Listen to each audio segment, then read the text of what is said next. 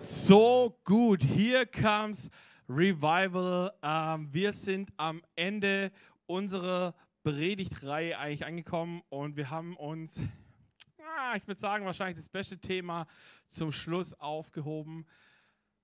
Ähm, lasst uns, ich weiß gar nicht genau, wie viele Leute jetzt gerade online mit dabei sind, aber lasst uns hier vom Kino aus den Leuten, die gerade zu Hause sind, einfach einen fetten Applaus geben, weil sie sind da. Ich freue mich, dass wir wirklich eine moderne Church sind, die, die wirklich auch hybrid unterwegs ist. Und ich finde das mega cool, weil äh, wir haben in den letzten Wochen so viele Zeugnisse erlebt und, und Testimonies gehört von Leuten, die gesagt haben, hey, ich war nicht physisch hier im Haus, aber ich habe erlebt, wie Gott durch den Stream bei mir im Wohnzimmer gewirkt hat. Und ich finde es mega cool und ich bin Gott so dankbar, dass er nicht an ein Medium gebunden ist. Ich bin dankbar, dass er nicht daran gebunden ist, ähm, dass wir physisch zusammen sein müssen.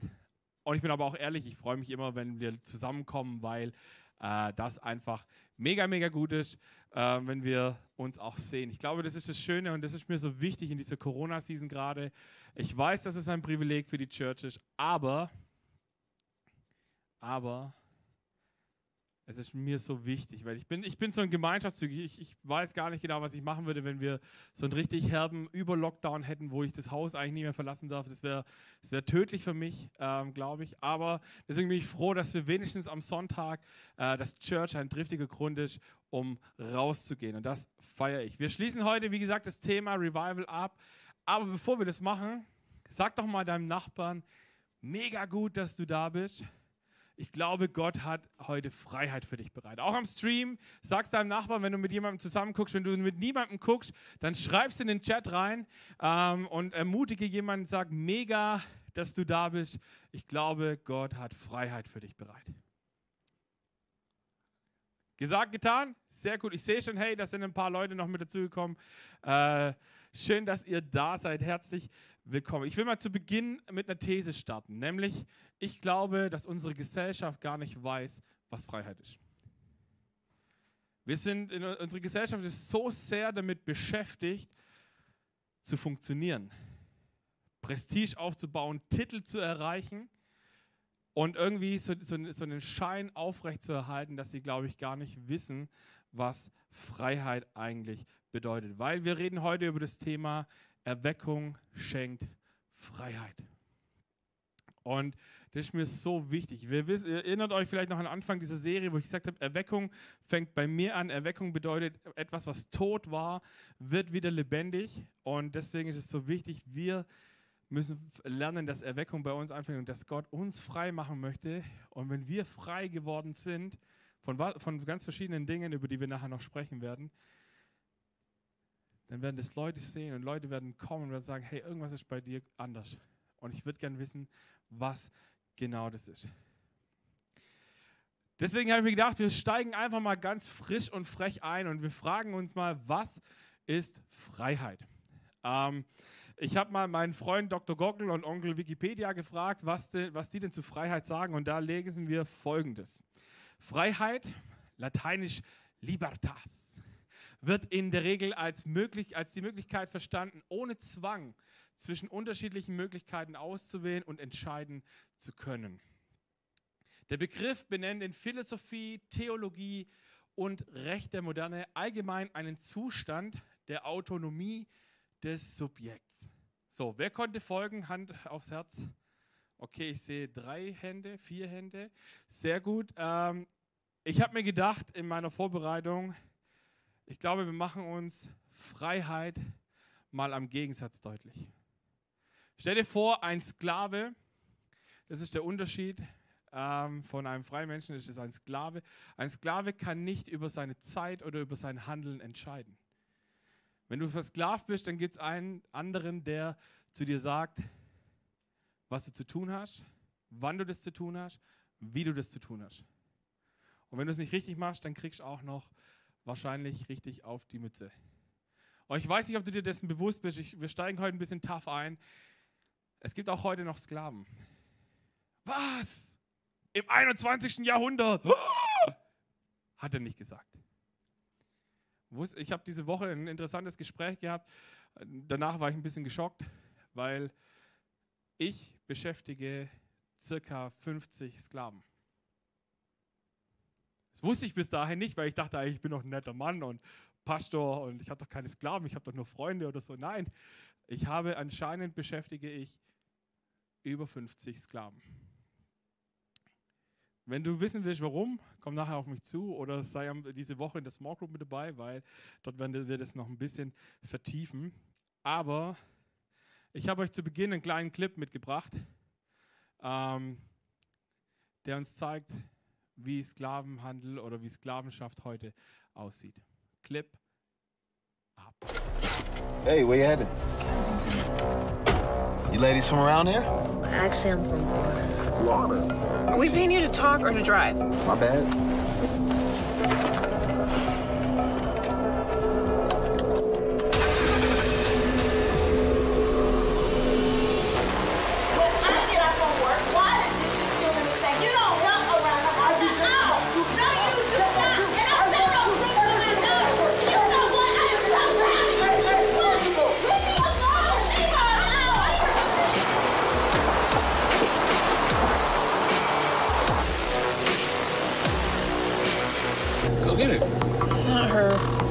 Going to make us some money. Are you hungry? My man takes great care of us.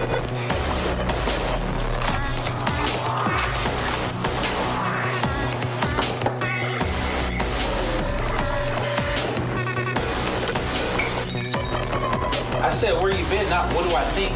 Answer the question.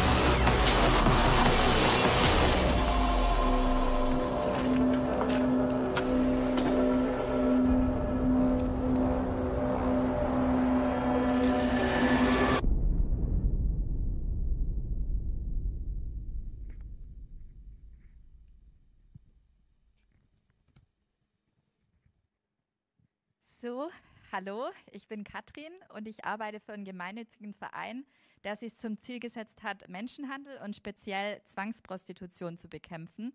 Und ich habe euch eine kleine Präsentation mitgebracht, um euch ein bisschen was über die Lage in Deutschland zu erzählen. Und zwar hat Deutschland eines der liberalsten Prostitutionsgesetze.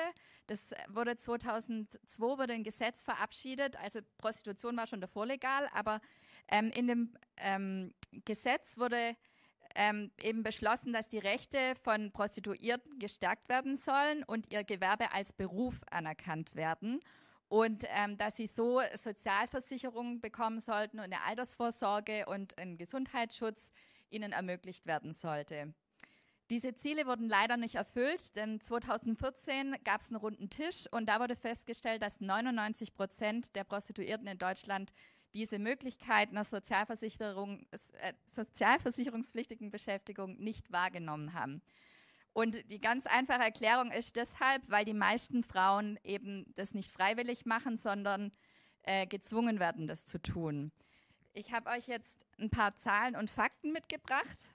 Ähm, genau, was in Deutschland so vor sich geht. Und zwar sind 32.000 Prostituierte in Deutschland offiziell gemeldet.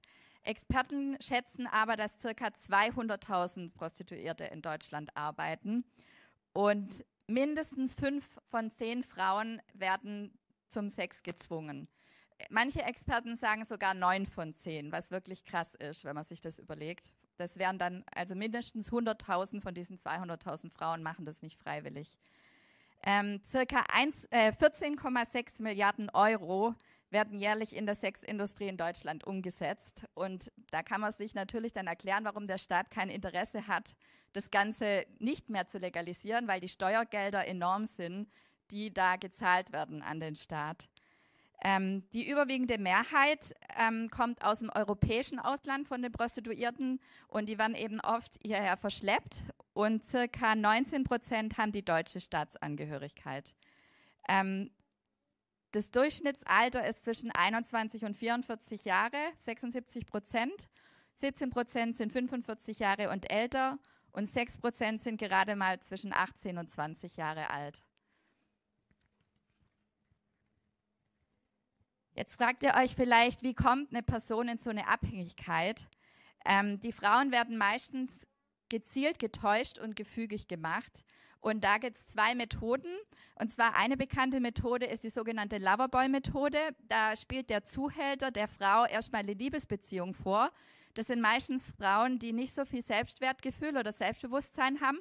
Und die haben dann auf einmal jemand, der ihnen total viel Aufmerksamkeit schenkt, sie mit Geschenken überschüttet, ihnen einen teuren Lebensstil bietet.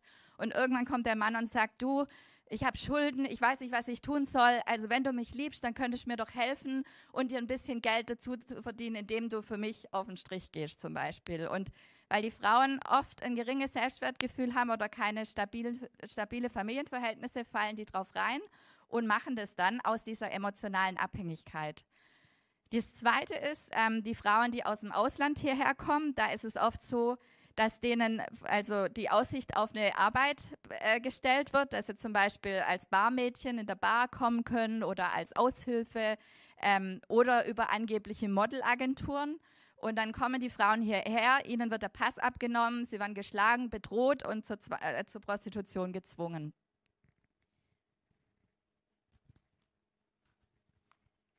Es wird oft gesagt, dass die meisten Frauen das Ganze freiwillig tun. Also da steckt auch wieder eine Lobby dahinter, die natürlich Interesse daran hat, dass das Ganze legal bleibt.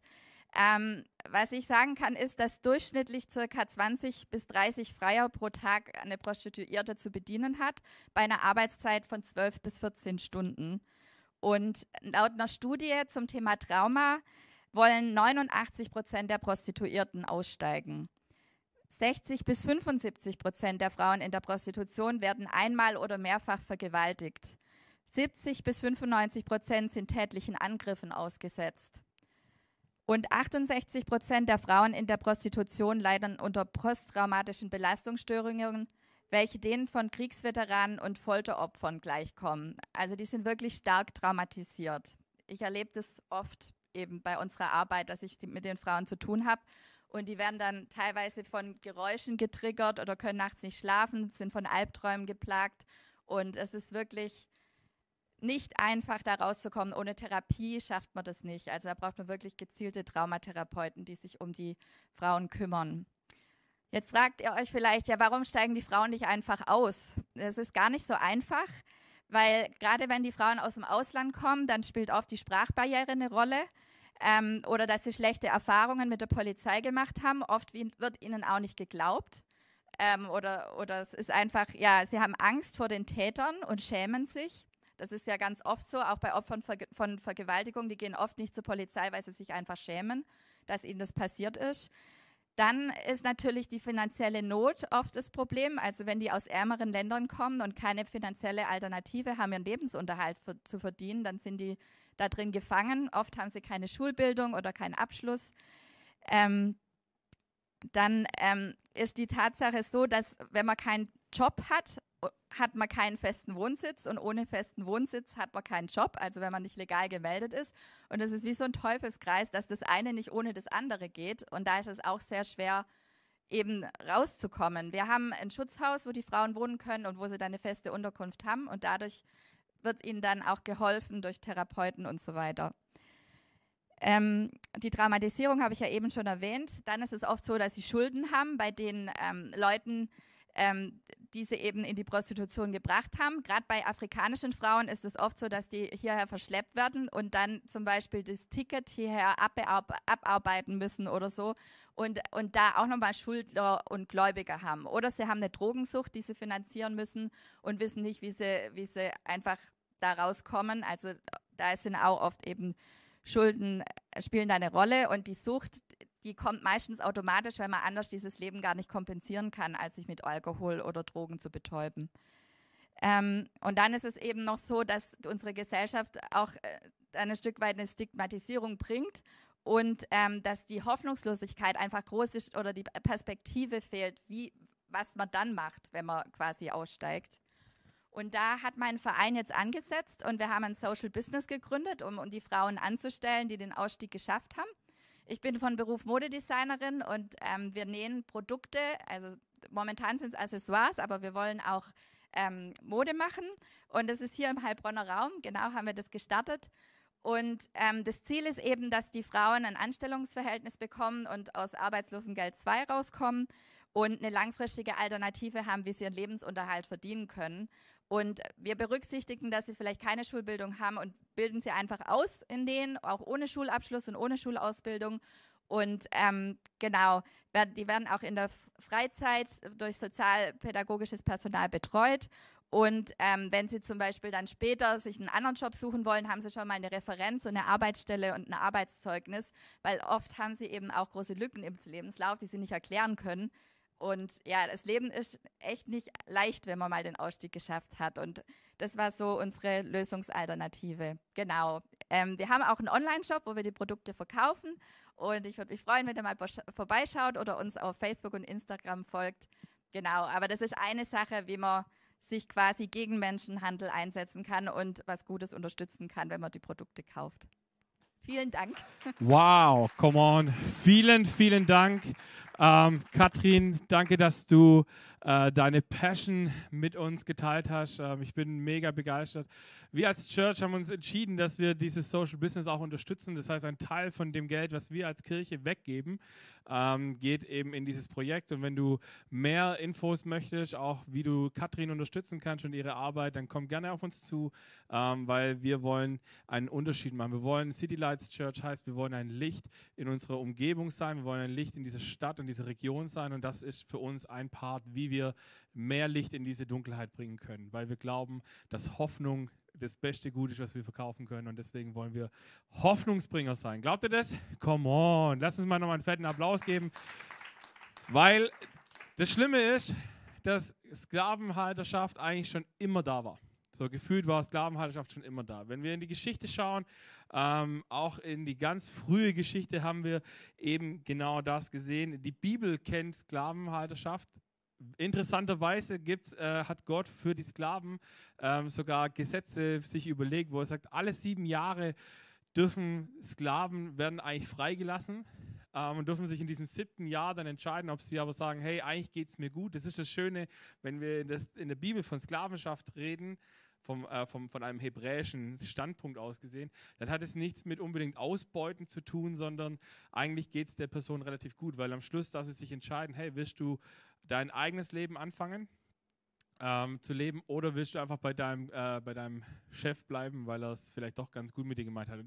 Ähm, das ist zum Beispiel das biblische Bild von Sklavenschaft. Äh, es gab auch bei den Griechen und bei den Römern gab es auch schon Sklaven. Dort war es aber eher wirklich, um so einen Kulturclash zu haben, zu sagen, die, frei, die bürgerliche Mitte sozusagen hatte ein Grundrecht auf Freiheit und hat es auch genommen, um sich abzuheben von den niederen Schichten oder auch von Völkern, die unterjocht wurden von den Römern oder auch von den Griechen.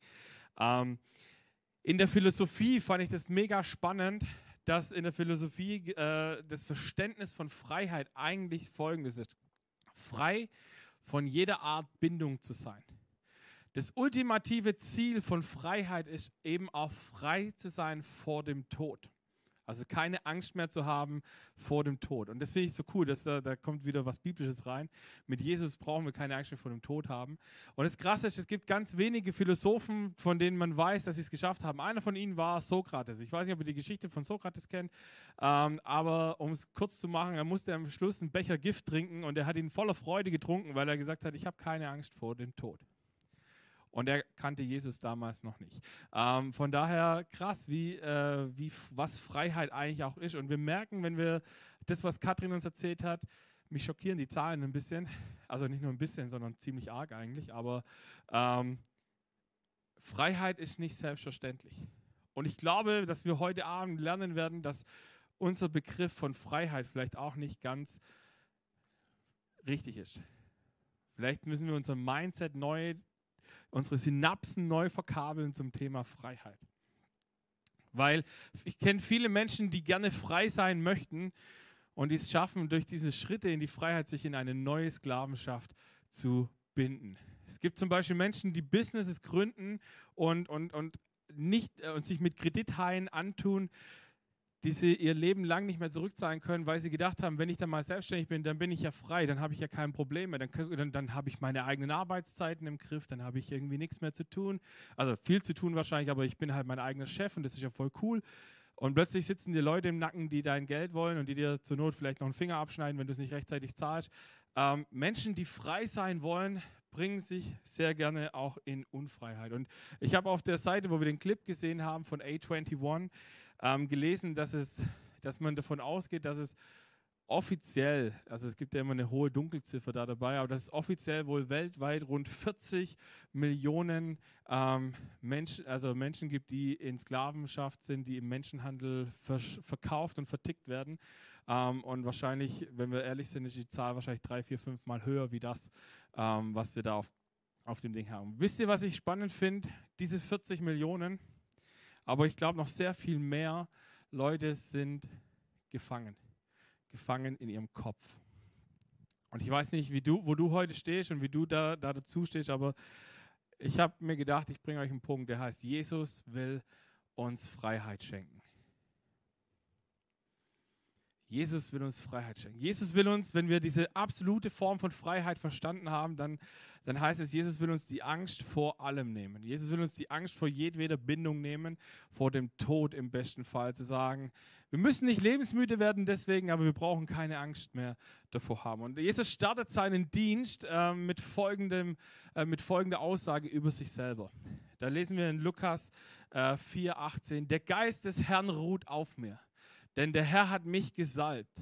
Er hat mich gesandt mit dem Auftrag, den Armen gute Botschaft zu bringen, den Gefangenen zu verkünden, dass sie frei sein sollen, den Blinden, dass sie sehen werden, den Unterdrückten Freiheit zu bringen. Das war die Aufgabe von Jesus. Als Jesus hier auf dieser Erde gewandelt ist, ist er losgezogen, hat Menschen freigesprochen von ihren Sünden, indem sie und, und sie wurden plötzlich geheilt. Sie haben äh, Wunder erlebt. Sie wurden, das waren ganz krasse Dinge, die da passiert sind. Und Jesus hat gesagt, ich bin gekommen, um die Unterdrückten in Freiheit zu führen. Und ich finde es so cool, wenn, wenn wir sagen, wir wollen Jesu Nachfolger sein, wir wollen das nachahmen, was Jesus tut, dann müssen wir eigentlich überlegen, wie können wir Menschen in Freiheit bringen. Wie können wir unterdrückte Menschen aus dieser Unterdrückung rausholen? Wie können wir ein Licht für die Leute sein? Und Freiheit hat ganz verschiedene Facetten. Und wir werden jetzt kurz mal durchpacen, äh, durch das, was wir festgestellt haben, was Freiheit ist. Äh, ich sage so viel schon hier zu Beginn. Man könnte über dieses Thema Freiheit eine mehrwöchige Predigtreihe machen. Deswegen seht es mir nach, wenn ich jetzt durch die Punkte so ein bisschen durchschieße. Ähm, einfach äh, aus Zeitgründen auch. Aber ich finde, es ist wichtig, dass wir mal alle Punkte gehört haben. Der erste Punkt ähm, den, der Freiheit ist, ist äußere Freiheit. Ähm, äußere Freiheit ist eigentlich dieser Idealzustand zu sagen, ich bin total unabhängig. Keiner hat irgendwelche Ansprüche an mich, außer ich selber und ich kann frei über mich selbst bestimmen. In der Bibel lesen wir immer wieder, dass, äh, dass es auch der Idealzustand für Israel ist. So, Gott macht mö Dinge möglich. Israel sagt, hey, voll cool, wir sind frei, jetzt können wir ja machen, was wir wollen. Ah, wir beten mal einen anderen Gott an, zack, sind sie wieder in Gefangenschaft. Dann kommt Gott und befreit sie wieder daraus, sagt, hey, jetzt habt ihr euren Idealzustand. Sie sagen, ja, voll cool, ein paar Tage, Wochen, Monate, Jahre später, oh, irgendwie ist Gott nicht mehr so interessant. Komm, wir gehen einen anderen Gott anbeten. Und sie, sind, sie begeben sich wieder in Sklavenschaft. Und dann jammern sie aber auch die ganze Zeit so, wenn sie dann in Sklavenschaft sind, so, Mann Gott, ey, könntest du nicht mal was tun dagegen? Ich finde es voll doof, jetzt in Sklavenschaft zu sein. Wirklich? Wer hätte es gedacht? Ähm, und dann befreit Gott sie wieder und sie fangen wieder an, irgendwelche anderen Götter anzubeten und, und versklaven sich wieder. Traurig, traurig. Aber das hebräische Verständnis von Freiheit ist, dass es ein Geschenk ist, für das ich auch beten kann, für das ich bitten kann. Ganz oft in den Psalmen lesen wir von diesem Herr, schenke uns Freiheit ähm, und, und, und befreie uns aus diesen ganzen Lasten, die wir haben.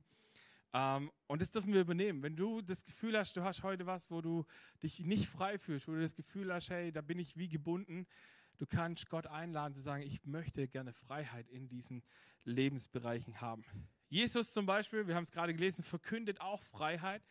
Der Unterschied zum äh, Verständnis für uns, in der Zeit des Neuen Testamentes gingen die Juden davon aus, dass der Messias, der kommt, ein Messias ist, der, der mit Rolder die Polder kommt, der mit einer Streitarmee kommt, der die Römer aus dem Land, äh, Land jagt und der so richtig ein auf, ich bin der große König und jetzt haben wir alle zu schweigen, weil jetzt bin ich da.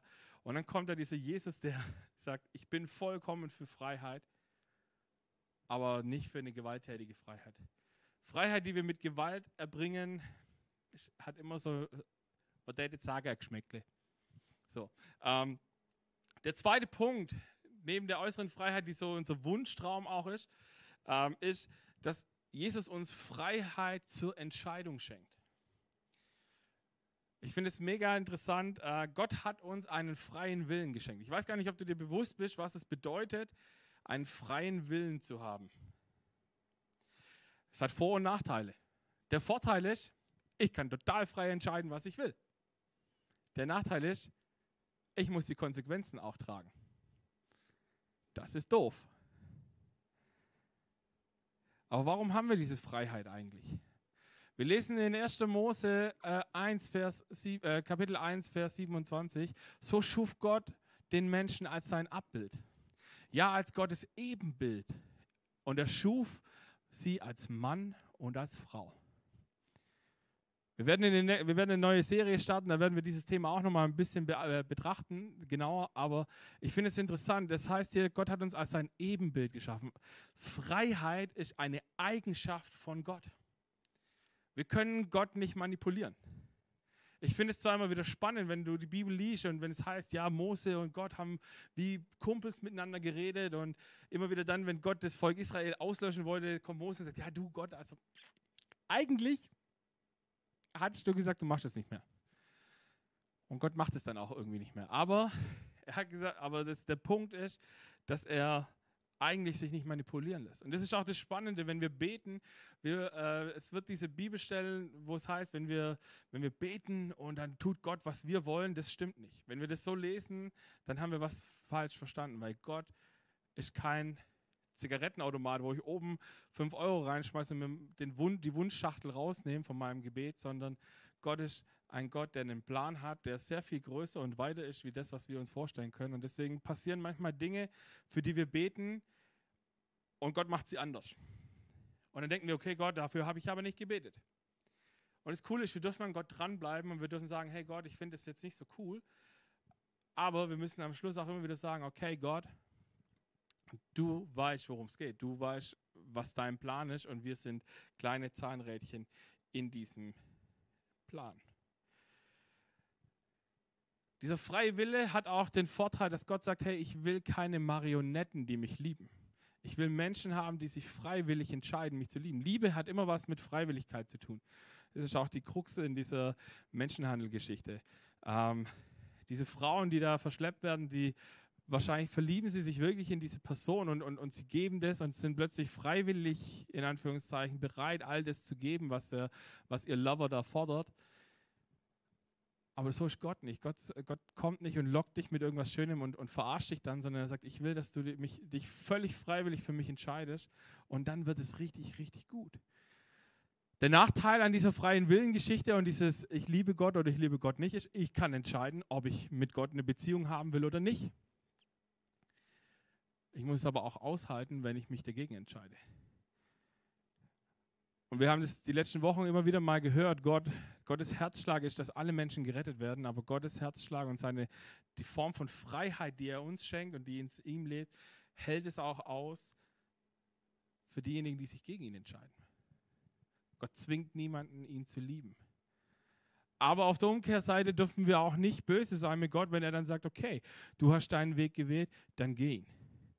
Und wenn du dich freiwillig unter die Macht äh, des Teufels stellen möchtest, weil du aus meinem Herrschaftsbereich rausgehst, dann tut mir das in der Seele weh, aber dann geh ihn, geh diesen Weg.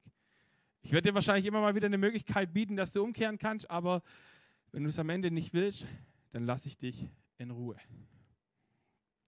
Und wisst ihr, was cool ist? Das ist dann wieder Gott, also das ist Gottes Gerechtigkeit, zu sagen, ich gebe dir die Möglichkeit zu entscheiden, A oder B.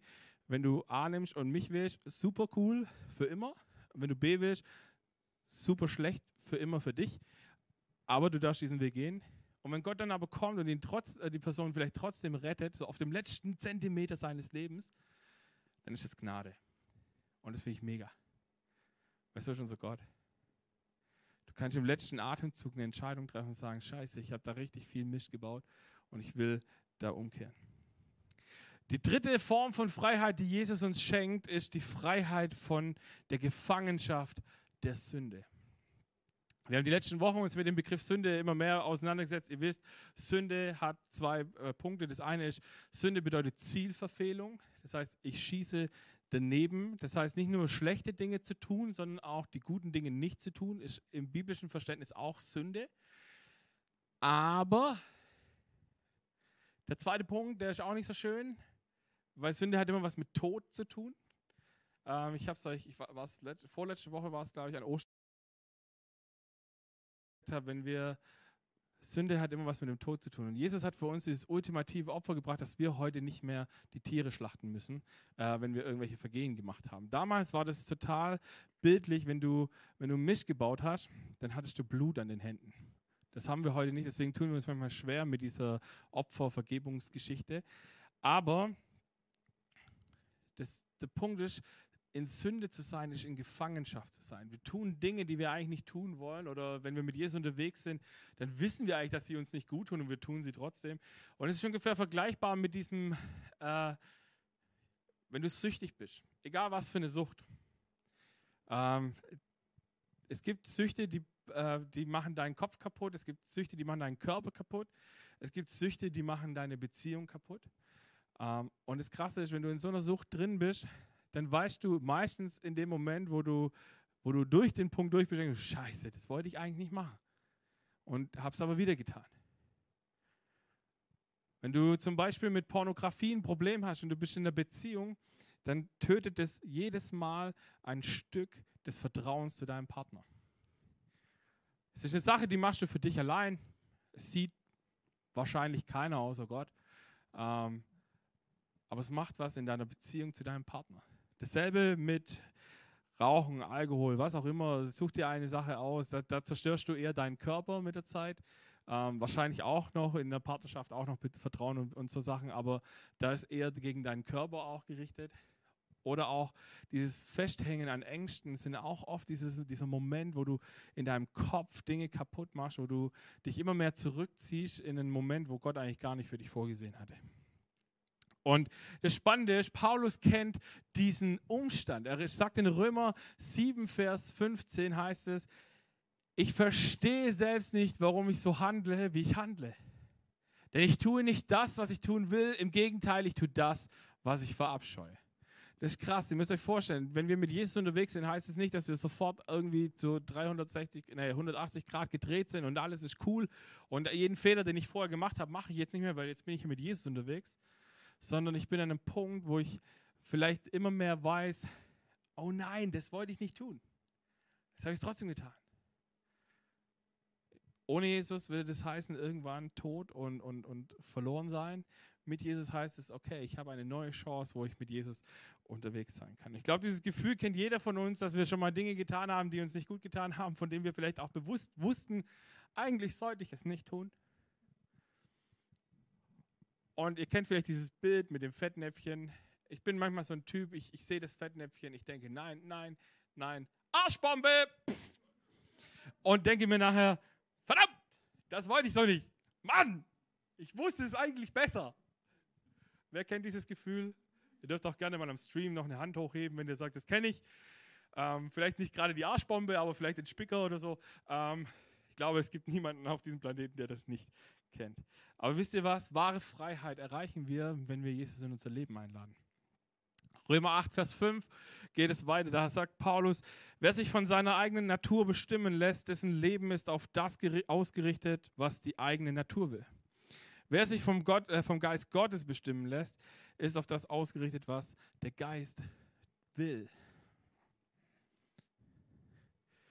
Ihr müsst euch vorstellen, du kannst jahrelang mit Jesus unterwegs sein. Es gibt immer noch Bereiche in deinem Leben, die einfach nicht gut sind. Warum? Weil wir den Geist Gottes nicht bewusst eingeladen haben in diesen Bereich.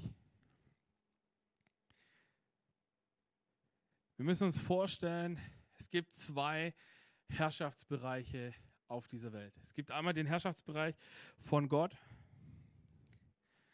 wo, wo er sagt, hey, hier ist meine helfende Hand, wenn Dinge in deinem Leben sind, hey, ich will ich will dir helfen, dass es gut wird. Und es gibt diesen Herrschaftsbereich des Teufels. Die Bibel sagt auch, er ist der Fürst dieser Welt. Ähm, er er hat diese Geschicke, die hier passieren, hat er momentan noch in der Hand. Und das ist dieser Moment, wo wir oft, wenn wir diese Arschbombe machen, uns entscheiden, vom einen Herrschaftsbereich in den anderen zu gehen. Und es ist ganz wichtig zu wissen, wir sind jeden Tag aufs Neue herausgefordert in diesen Bereichen. So letztendlich diese Freiheit, dass wir diesen Stress nicht mehr haben, den werden wir, glaube ich, erst erreichen, wenn wir im Himmel sind. Weil dort hat der Teufel überhaupt gar kein Wort mehr zu melden. Hier sind es kleine Bereiche, wo, wo mir ein Zuckerle hingeworfen wird, wo mir was in Aussicht gestellt wird, was mir vielleicht hilft. Hey, wenn du dieses Business gründest, dann wirst du ewige Freiheit haben. Keiner bestimmt mehr über deine Arbeitszeit. Ich habe überhaupt nichts gegen Selbstständige. Ich bin quasi selber einer. Aber, aber das Problem ist, auch ich bin irgendwie abhängig hier. Wenn hier der Geldstrom plötzlich von heute auf morgen aufhört, dann habe ich ziemliches, äh, ziemliche Probleme, weil dann kann ich mein Gehalt nicht mehr bezahlen. Und das Schöne ist aber, ich kann niemanden zwingen, dass er sich in diese Kirche investiert. Und ich will auch niemanden zwingen, dass er sich in diese Kirche investiert. Aber so diese Freiheit, die man da denkt, wenn man so selbstständig seine eigene Kirche leitet, das ist nicht da. Du bist abhängig davon, dass Menschen kommen. Du bist abhängig davon, dass Menschen hoffentlich von Jesus berührt werden. Das ist eine, wieder eine gute Abhängigkeit, weil sie macht abhängig von Gott. Und Gott führt am Ende immer in die Freiheit. Viertens. Freiheit, Jesus will uns Freiheit schenken vom Gesetz. Diese beiden Machtbereiche haben auch zwei Gesetzgebungen. Durch den Tod, den Jesus äh, durchlitten hat und die Auferstehung, die er geschafft hat, hat Jesus die Sünde zerstört und er hat das Gesetz der Sünde zerstört, für nichtig erklärt. In Galater 5, Vers 1 heißt es, zur Freiheit hat Christus uns befreit. Bleibt daher standhaft und lasst euch nicht wieder unter das Joch der Sklaverei zwingen.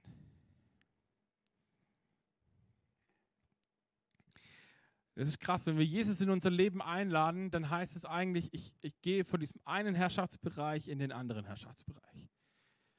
Und dieses alte Gesetz hat kein Anrecht auf mich, außer ich sage, es darf. Schon ein wichtiger Gedanke. Die An Anschuldigungen von, vom, vom Satan sind machtlos bis zu dem Moment, wo ich ihm, wo ich ihm stattgebe. Wo ich sage, ah, okay, scheiße, stimmt eigentlich, da ist recht da habe ich, uh, da habe ich mich falsch entschieden. Ah, Mist.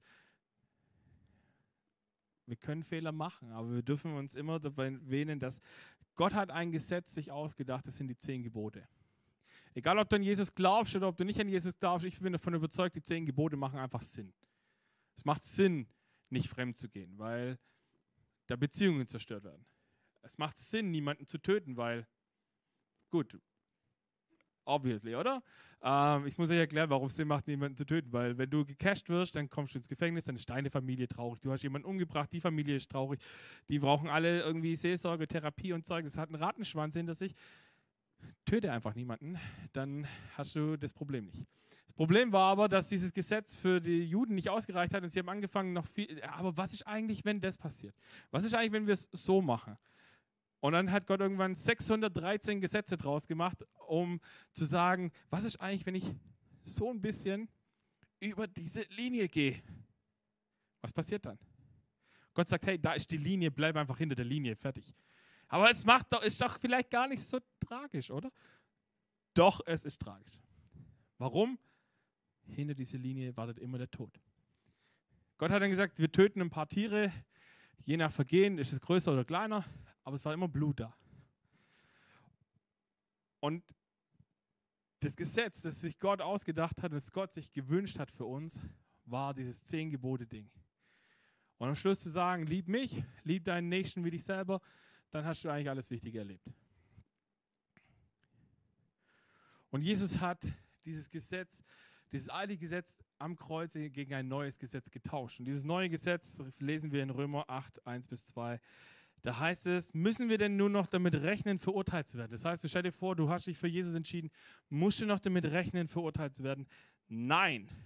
Für die, die mit Jesus Christus verbunden sind, gibt es keine Verurteilung mehr. Halleluja. Ist das ein Amen wert? Das ist ein Amen wert, oder? Come on, Amen. Wenn du mit Jesus unterwegs bist, dann ist da keine Verurteilung mehr. Denn wenn du mit Jesus Christus verbunden bist, bist du nicht mehr unter dem Gesetz der Sünde und des Todes. Das Gesetz des Geistes, der lebendig macht, hat dich davon befreit. Es gibt ein neues Gesetz. Und Freiheit bedeutet nicht, dass Gott uns nichts mehr zu sagen hat. Aber das, was Gott uns zu sagen hat, befreit uns. Und vielleicht tust du dich ein bisschen schwer mit diesem Gedanken, was ah, wie neues Gesetz. Ich merke gar nichts. Ich habe mich, hab mich vor Jahren schon für Jesus entschieden. Ich merke gar keinen Unterschied in meinem Leben. Stell dir vor, du gehst in Urlaub. Okay, böse Vorstellungen in Corona-Zeiten, aber stell dir vor, du gehst in Urlaub. In dem Moment, wo du die Landesgrenze dieses neuen Landes betrittst, wenn du ins Ausland gehst, passiert Folgendes. Ein neues Gesetz gilt.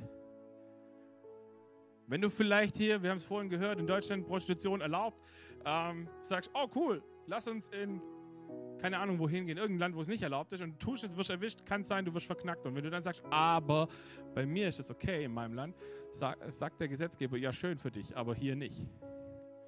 Und ungefähr so können wir uns das vorstellen, dass wir von dem einen Bereich in den anderen gehen. Und wir müssen uns jeden Tag neu entscheiden, dieses Gesetz des Lebens zu wählen. Wenn Anfechtungen kommen, und by the way, sie werden kommen, jeden Tag. Jede verdammte Entscheidung, wo du hast, wird es, und du sie, triffst sie nicht göttlich, wird die Verdammung kommen. Dann kannst du hinstellen und sagen, okay Gott, danke, dass du für mich ans Kreuz gegangen bist, danke, dass ich das Gesetz des Lebens wählen kann. Weißt du was? Erweckung bedeutet genau das. Erweckung bedeutet Freiheit zu bekommen. Wenn wir erkennen, dass wir Erweckung, ich habe es vorhin gesagt, bedeutet lebendig zu werden. Was Totes wird lebendig und ich bete nachher, dass es unsere Gedanken werden, unser Mindset. Die Bibel sagt, wir müssen gegen Mindsets kämpfen, die da sind wie Mauern und müssen diese Mauern einreißen. Und wisst ihr was? Freiheit hat einen Klang. Warum ist es so verlockend für, für Frauen, äh, die in, plötzlich in Zwangs, äh, Zwangsprostitution landen, dass sie auf diese Deal eingehen? Da schwingt was, was sich irgendwie gut anhört. Warum wollen Menschen raus aus diesem, aus diesem Käfig und sagen, ich will in meine eigene Freiheit, weil das einen Sound hat, der verlockend ist. Und weißt du was? Wenn du anfängst zu erkennen, was Jesus für dich getan hat, dann strahlst du diesen Sound aus. Und die Menschen, die in deinem Umfeld sind, werden das hören. Sie werden es nicht verstehen. Aber sie werden kommen und werden fragen, hey, was ist das, was du hast? Du strahlst irgendwas aus, was ich nicht habe. Und das ist Freiheit, die Jesus schenkt. Und ich lade dich ein, dass wir jetzt gemeinsam einen Song singen werden. Und dass wir Gott einladen und sagen, Gott, schenk du mir Freiheit in den Lebensbereichen, wo ich sie brauche. Vielleicht bist du seit Jahren mit diesem Jesus unterwegs und du weißt, dass du eigentlich in bestimmte Bereiche deines Lebens noch nicht reingelassen hast. Dann nutzt diese Zeit, die jetzt kommt und lade ihn in diese Bereiche ein. Amen.